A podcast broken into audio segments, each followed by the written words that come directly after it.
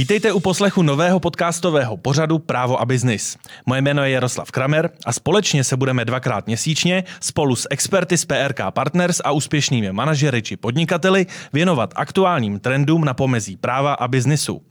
Dnešním tématem jsou právní problémy počítačových her. A spolu se mnou jsou ve studiu Pavel Barák, předseda Asociace českých herních vývojářů. Dobrý den. Dobrý den. A Michal Matějka, partner PRK Partners. Dobrý, Dobrý den. den.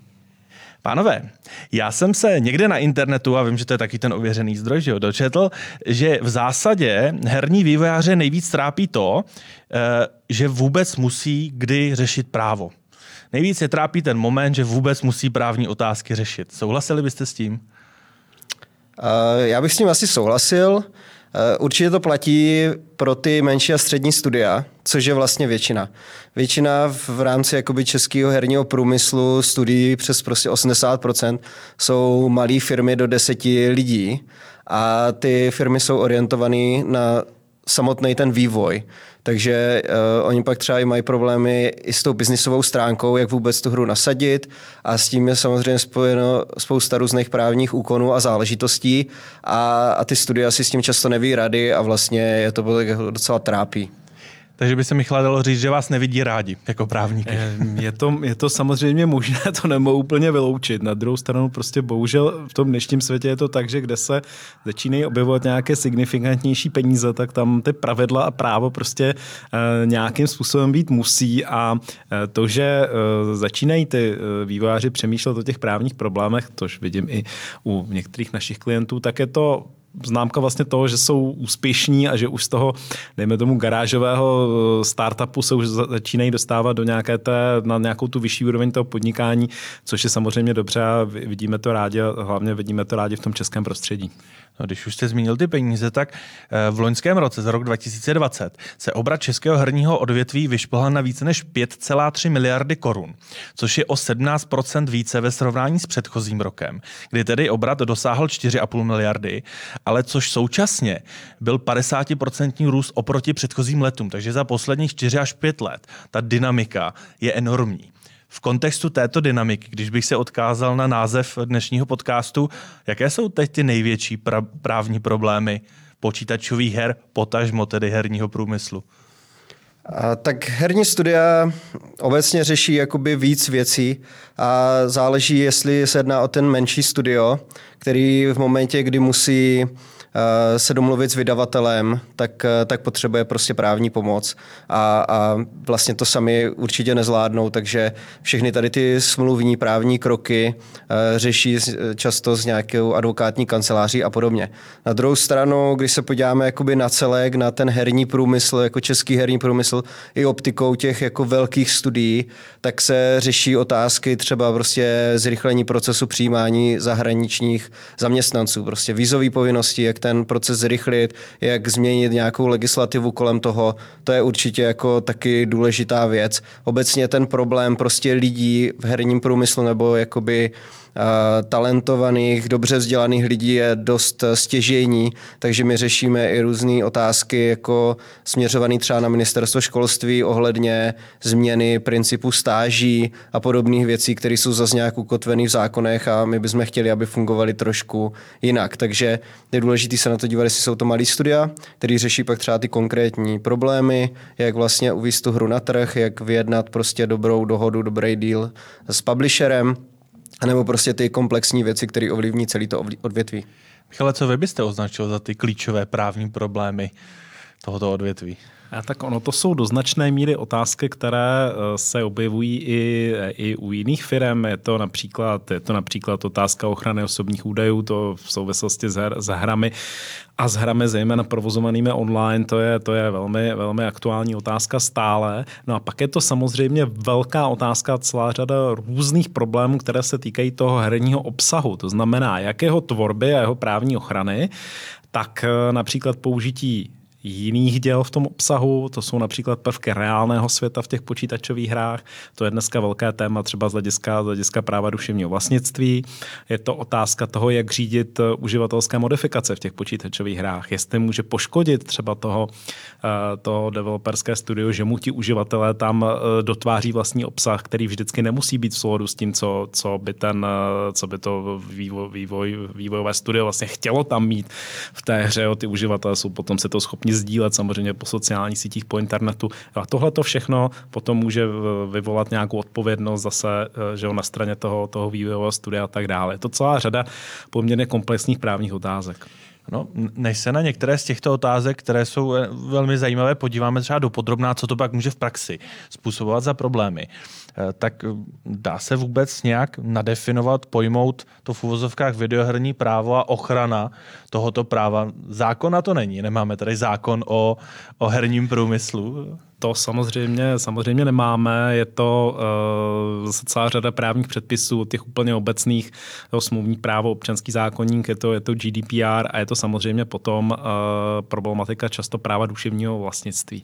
Jo, to se týká prostě autorského práva, ochranných známek, právě třeba těch reálných prvků v hrách, uh, protože vemte si, že když uděláte hru, kde vám jede, kde vám jede autíčko nebo běží ten protagonista a má tam uh, před sebou Eiffelovku a vedle toho eh, brand McDonald's nebo Starbucks.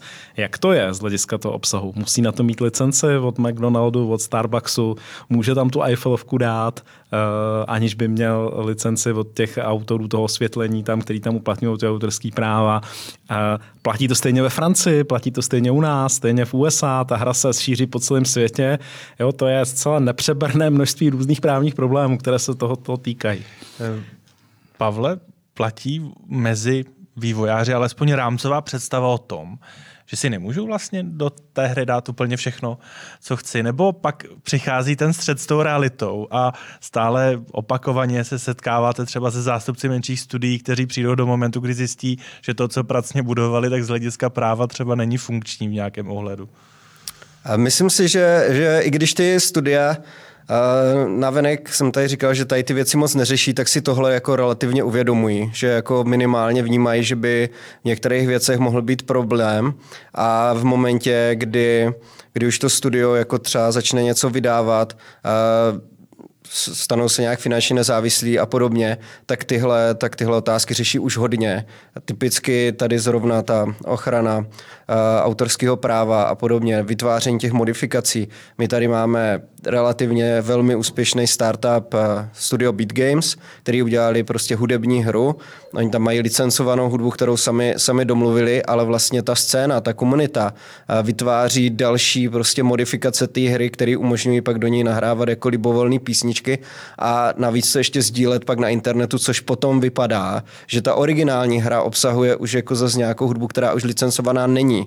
A toho jsou třeba tady ti autoři si jako velmi dobře vědomi, tak to mají v různých svých licenčních ujednáních podchyceno určitě jako týmem právníků, protože tahle hra je samozřejmě už světově super úspěšná a, a už se to úplně jakoby a, takhle, že, si, že prostě by to zůstalo někde nepovšimnutý, tak to už není ten případ. Když prostě to studio vytváří nějakou malou neznámou hru, tak, tak třeba ještě tam nějaký takovéhle věci přehlídne nebo prostě tam má, ale v momentě, kdy fakt ta, ta hra už získává světové recenze a podobně, tak už si to musí to studio pohlídat a ty vývojáři nad tím teda jako přemýšlí a, a je teda současná situace, že spolupracují s různými advokátními kanceláři a právníky, aby to podchytili. Ono tohle nás vede k tématu, jaká je vlastně odpovědnost za obsah eh, počítačových her, včetně obsahu tvořeného uživateli.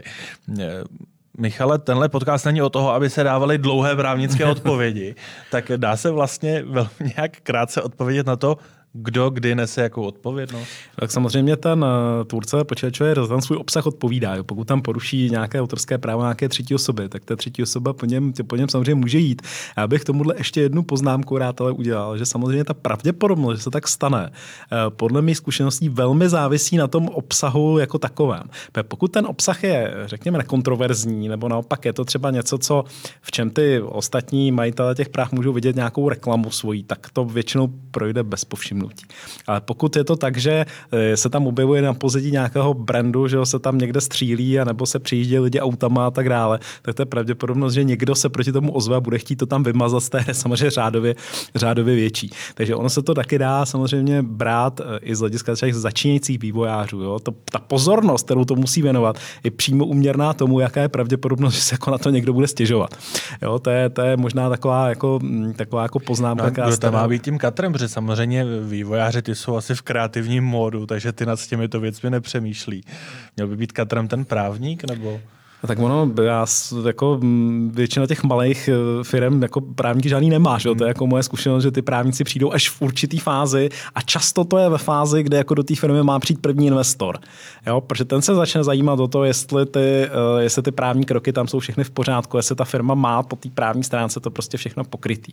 A začne se to horečně, ono, horečně dávat dohromady. Ono to není jenom otázka třeba tohohle, to je otázka toho, jaký, je, jaký jsou vůbec autorský práva k tomu obsahu té hry, protože tam jsou různí vývojáři, často to ze začátku funguje velmi živelně, bez smluv, bez smluvního zakotvení toho, kdo vlastně tam co kde vytvořil. Pak se to dohledává zpětně, zjistí, že se půlka lidí už v té firmě nepracuje. Že jo? A to jsou takové věci a setkávám se s tím pořád jakoby dokola.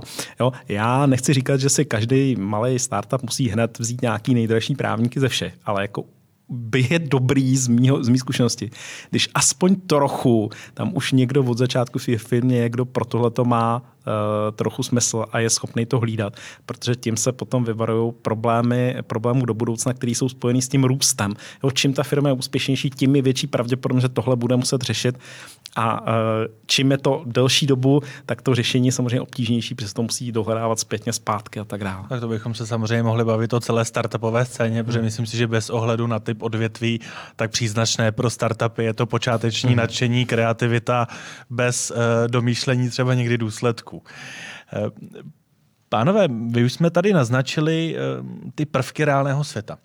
A to mi přijde velmi zajímavé téma. Ono je to něco, co opravdu reálně se v dnešní době řeší v tom ohledu, že není jasné, co je a není možné použít? No, není to, není to jasné vůbec. Jako, to je vel, velmi obtížná problematika, protože Eh, ono to eh, nabírá na důležitosti v tom, jak se ty, to prostředí těch her čím dál tím víc přibližuje tomu reálnému světu.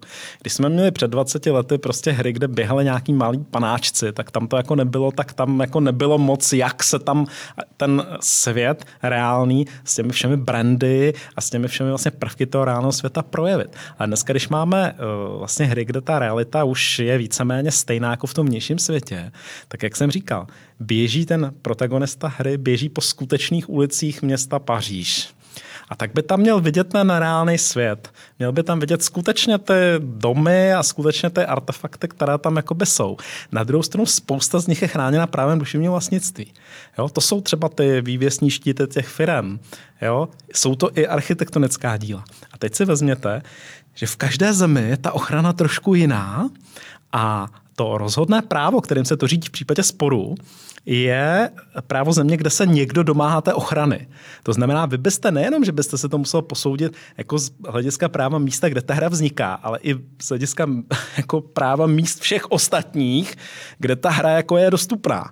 Jo, to znamená, eh, kdybyste tohle chtěl jako skutečně postavit na jisto a posoudit, tak by vám nezbylo nic jiného, než si udělat jako dizertaci na to, jak je to prostě ve 150 zemích světa. Pavle, to mě vede k tomu, že vy jste velmi aktivní eh, jako asociace na mezinárodní úrovni. Eh, obecně se vyjadřujete i k legislativě. Je to třeba něco, co vy byste si dovedli do budoucna představit, že by mohlo vzniknout na půdě minimálně Evropské unie nějaká sjednocující pravidla pro ty nejčastěji se vyskytující oblasti a pokud, pokud ne, tak co, co třeba může být problémem, že, že podobné návrhy eh, nepřichází nebo neprojdou?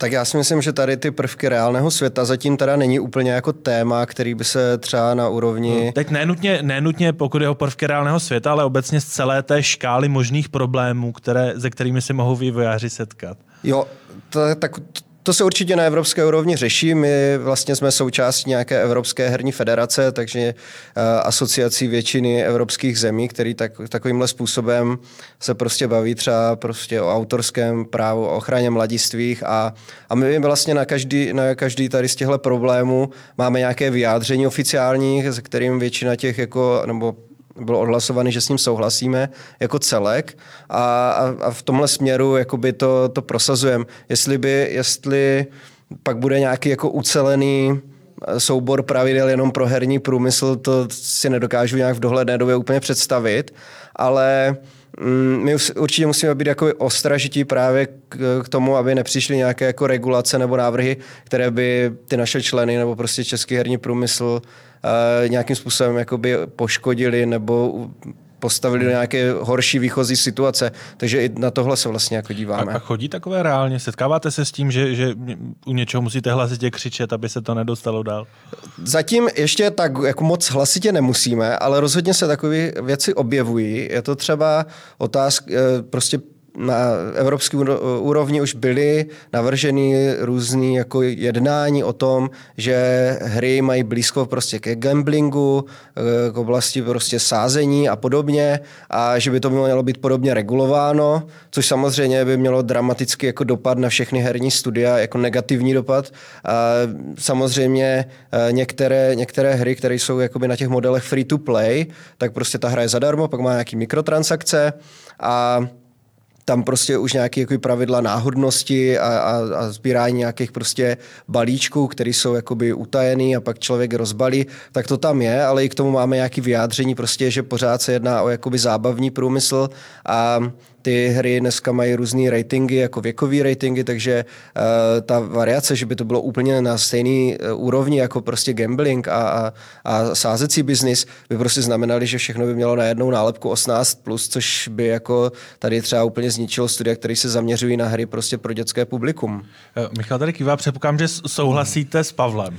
Zcela, zcela souhlasím, jenom bych k tomu dodal, že ten problém s tímhle začíná s většinou u, u většiny těch jurisdikcí, kde je mi to teda známo, že se to řeší, v momentě, kdy jakoby ty artefakty, které se kupují v těch hrách, jakoby překročí ten, ten, ta, tu oblast té hry. Jinými slovy, když se začnou jakoby monetizovat mimo tu hru, jo, že lidi si to kupují, prodávají mezi sebou, nebo dokonce jsou nějaký jakoby burzy, trhy s těmito artefakty, tak tam, a když je to spojení ještě s tím náhodným výběrem, to znamená, že vy si to jakoby kupujete a nevíte, co tam vlastně jakoby bude, tak to už skutečně v některých zemích naráží na tu regulaci gamblingu a hazardní her, což není jenom to, že to může hrát někdo až od 18, ale to celá řada jako povinností pro ty poskytovatele těch, těch her, to znamená, musí v některých zemích platit, že musí být z té země, nesmí to být zahraniční subjekty, jo, je tam velmi, velmi eh, požadavky eh, restriktivní třeba na základní kapitál, jo, kdo to vůbec může dělat, bezúhonost těch lidí, je to úplně jakoby jiná liga té regulace, než eh,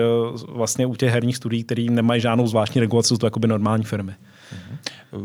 Jak moc komplikované je téma monetizace, pokud nemyslíme monetizaci v podobě, že si tu hru koupím, eh, že ji zaplatím, ale eh, ty monetizační, stále nové, kreativnější monetizační modely. Je to třeba něco, co i čeští vývojáři sami řeší, jakým způsobem lépe monetizovat ty hry a právě se to může dostat do fáze, kdy už některé úřady řeknou, toto už překračuje rámec toho průmyslu? Tak ten český herní trh je v tomhle směru relativně dost kon- konzervativní. Mm-hmm.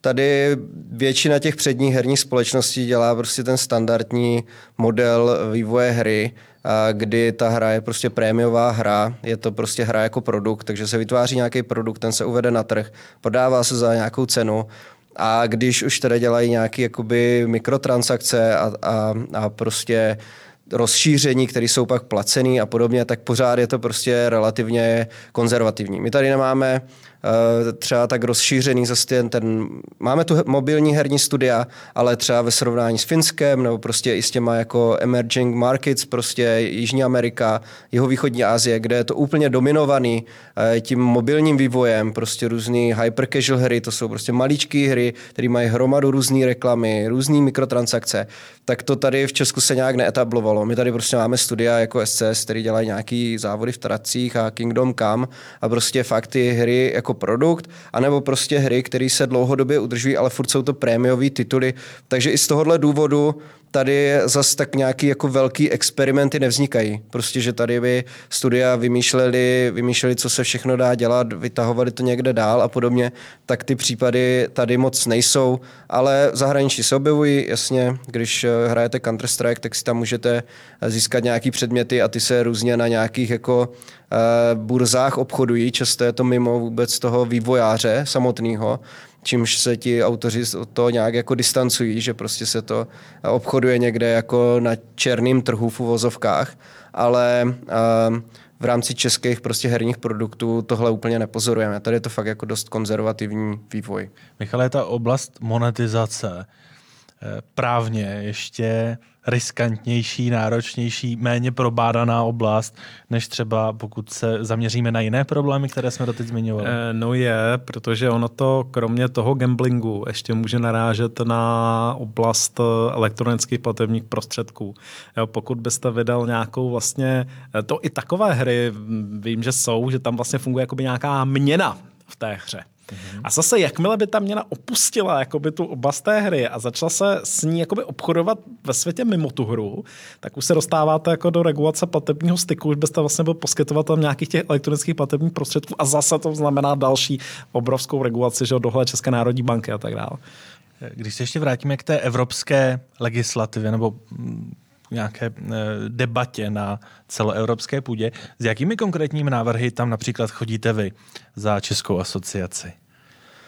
Tak eh, my většinou ty, ty návrhy tam uh, nějakým způsobem zprostředkuje nám ta Evropská herní federace, to EGDF, skrz který jsme se vyjadřovali k směrnici o autorském právu, i třeba tady k tomu, k té oblasti těch ochrany mladistvých. Věci právě k tomu, jakoby samoregulace, k tomu, jak e, na těch platformách existují různé rodičovské ochrany, rodičovské zámky, jak tady tyhle věci, prostě je to spíš jakoby o vysvětlování a o tom, jak ty principy jako fungují, jak vlastně ti vývojáři dělají ještě dříve, než je nějaká jako regulace, krok dopředu, že ty jejich hry jsou vlastně implementují ty rodičovské principy, rodičovské zámky a ochrany té platformy, což je hodně typický pro ty uzavřené systémy, což jsou herní konzole nebo mobily. Na, na počítači to je naopak otevřený systém, tam je to trošku jinak, ale vlastně, když máte herní konzoli, PlayStation, Xbox, Nintendo, Switch, tak vlastně to má v sobě nějakou parental control a uh, ty tvůrci vlastně tady tyhle mechaniky implementují dál do svých her aniž by jim to někdo jako nařizoval, i když často ta platforma má nějaký guidelines, který ten, ten autor musí nebo by měl splnit, aby oni to pak nasadili na tu platformu. Podobně Apple a Google zase má nějaké doporučení u her, ale je to jenom doporučení. Na druhou stranu ty herní studia vlastně chtějí být jako co nejtransparentnější a nejvíc jako OK s tím, aby potom třeba, když se z toho stane fakt nějaká povinná regulace, tak tomu předešli, takže vlastně je v jejich zájmu to implementovat. To mi tak napadá, Michale, ono se mnohdy stává, že biznis je několik kroků před právem. V oblasti herního biznisu je to spíš několik mílových kroků. Jak vy to vidíte? No já myslím, že v tom IT světě to tak vždycky bylo a se to tak pořád, pořád bude, ale já ze svý praxe na druhou stranu vím o pár případech, kdy to právo jako ten biznes potom doběhlo, no, takže bych to úplně, bych to asi úplně nereskoval, jak, jak, jak říkám, no. Je dobrý, když už od začátku tam, neříkám, že všechno musí teda být pod nějakým bedlivým právním dohledem, ale je dobrý, když se už u toho ze začátku pohybuje někdo, kdo má aspoň o tom základní povědomí, co tam může hm, hrozit a co je třeba, co je třeba hlídat. Michale, já jsem to otázkou na tu evropskou úroveň ještě trošku narážel na vaši iniciativu v oblasti sběru dat z herního průmyslu. Pokud byste nám mohl přiblížit to, co konkrétně šlo, a pak se klidně můžeme celkově pobavit o tom, jak se ta oblast ochrany dat vlastně v tomto konkrétním průmyslu vyvíjí aktuálně. Jasně. Eh, my děláme sběr dat eh, na úrovni prostě českého herního průmyslu o tom samotném odvětví z pohledu těch herních studií. Takže my sbíráme data vlastně o těch firmách, o tom, co je trápí za problémy, o tom, jaký dělají obrat. Tady ty údaje o, o tom obratu jsou vlastně jakoby z toho našeho průzkumu a sběru dat. Zároveň uh, kooperujeme prostě na evropské úrovni v tom smyslu, aby ten náš sběr, ta metodika odpovídala nějakým evropským pravidlům a mohli jsme potom následně ty údaje mezi těmi jednotlivými zeměmi porovnávat. Kolik her vyjde, což už samo o sobě je třeba jako vůbec problém. Kolik vůbec her vyjde, protože dneska vlastně se dějí věci jako na mobilech, je strašně jednoduchý vydat hru nebo vytvořit nějakou malou za víkend hříčku a vydat ji a vlastně i vydat ji komerčně. A kde je jakoby to pravidlo, co je vlastně braný jako plnohodnotná vydaná hra. A stejně tak eh, stejně tak eh, třeba prostě různý, různý hackatony a věci, kde, kde lidi vytvoří sadu maličkých her a najednou tohle budeme brát, nebudeme to brát, některá země to může počítat, jiná ne a vlastně podobný by bylo u filmu, film má jednoduchý pravidla, že film musí být prostě v kinech po nějakou dobu nebo v určitým uh, množství kin nasazený, ale neberou třeba YouTube videa, kde by byla hranice, jestli tohle YouTube video je už film, protože tam taky vznikají filmy a ne, a ne, ne, nejenom nějaký krátký eh, klipy. Takže film to má takhle definovaný hry to definovaný nemají, takže jsme právě na té úrovni museli nějak vytvořit takový pravidla na té evropské úrovni, aby jsme potom mohli ty jednotlivé země srovnávat, kolik lidí v tom odvětví pracuje, kolik udělají obrat, co, kolik her vyšlo, co jsou třeba pracovní pozice, které obecně chybí a podobné jakoby údaje. Takže tohle je vlastně věc, kterou my sledujeme teďka už jako čtvrtý rok za sebou a v zásadě potom i podáváme ty informace dál ty evropské organizaci. To jsou data o tom průmyslu a další věc jsou ale data uživatelů, se kterými ten průmysl potom pracuje. Jak je na tom, Michale, český videoherní průmysl? Pokud jde o práci s uživatelskými daty. Můžeme se chlubit tím, že v Česku nedochází k závažným líkům, problémům, že všichni ví, co mají dělat. Já o žádným líku teda musím říct nevím zatím v českém videoherním průmyslu. Za, zaplať teda doufám, že se nic takového nestalo. Eh, jinak samozřejmě ta úroveň té ochrany tady to je stejný jako u jakýchkoliv jiných firm. Kdokoliv má databázi nějakých zákazníků, uživatelů, tak ji musí chránit podle těch standardů, který, který stanoví GDPR, takže tam jakoby v tom není, není úplně rozdíl, který by byl nějaký specifický pro tu oblast těch počítačových her.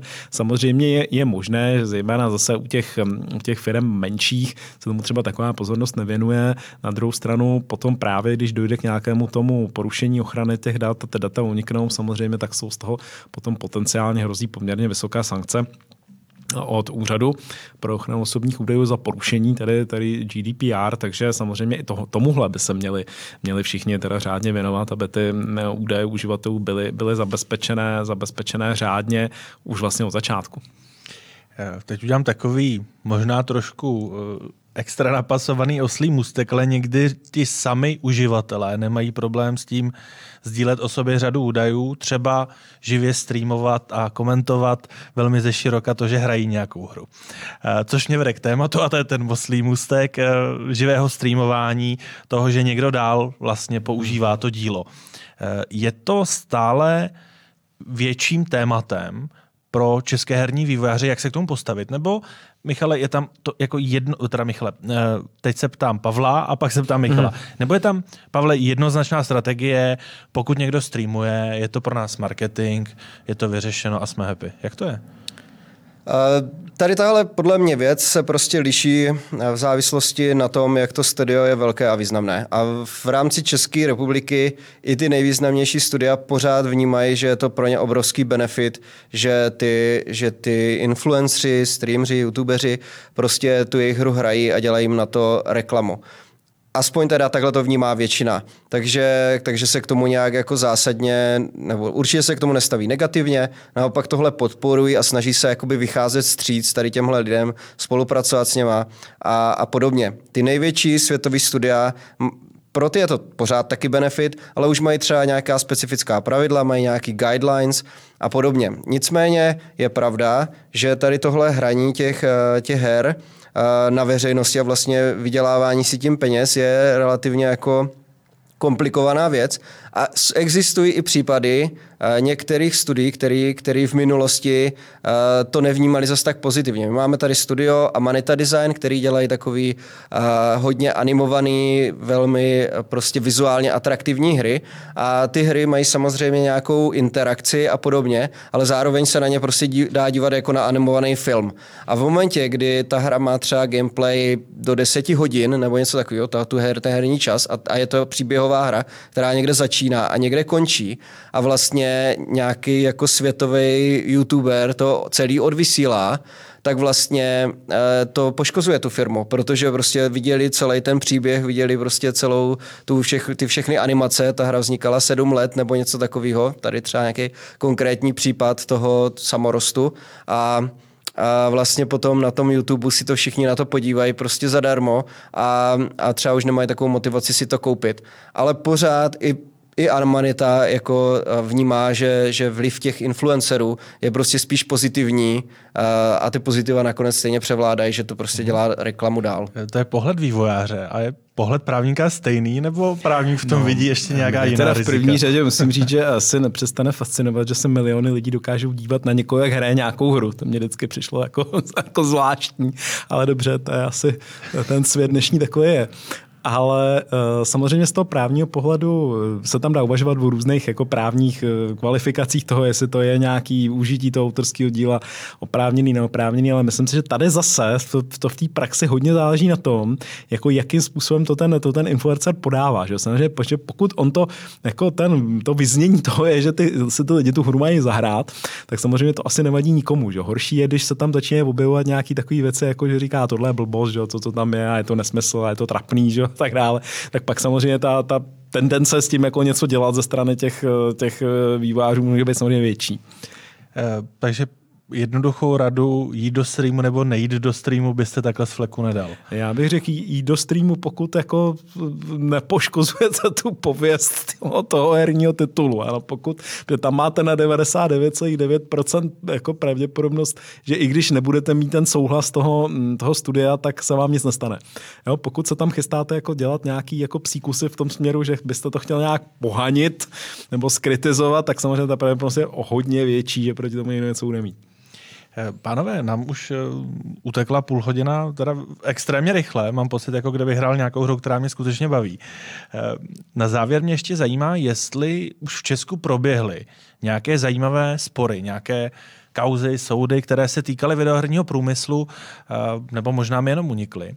A pokud ne, tak v jaké obecně oblasti byste čekali, že to bude a že by bylo fajn aby se vyudikovala, aby se jí ty soudy věnovaly. Jestli je nějaká oblast, která by si zasloužila, aby to ten soud rozsekl. Začnu s Michalem, protože to je právník, takže ten odpoví rychleji. Um, Pavel si to může zatím Já promyslet. o žádném takovém jako význačném sporu nevím. O kterém by se mohlo mluvit. Jo, o kterém by se mohlo mluvit, eh, který by byl třeba na úrovni toho, jak byly v Americe ty rozsáhlé spory o to, jestli odpovídá ten vývojář za to, když někdo na základě té hry někoho dalšího zabije. Že? Takových sporů bylo několik, skončilo to vždycky tím, že neodpovídá. Jo, toho zaplať mám, u nás se tohle nestalo. Jo. U nás jediný, co vím, co se dostává k soudu pravidelně, jsou otázky e, protiprávního užití těch her, to znamená nějakého protiprávního rozšiřování, jo, piráctví a tak dále. To se řešilo i před nejvyšším soudem, dokonce už i před ústavním soudem. Ale že by třeba, nebo že by nějaké herní studio žalovalo nějaké jiné za to, že třeba tam obšlehly nějaké ty herní prvky, to taky u nás nevím, že by se, že by se stalo. A zase třeba v Americe se to poměrně běžně stává.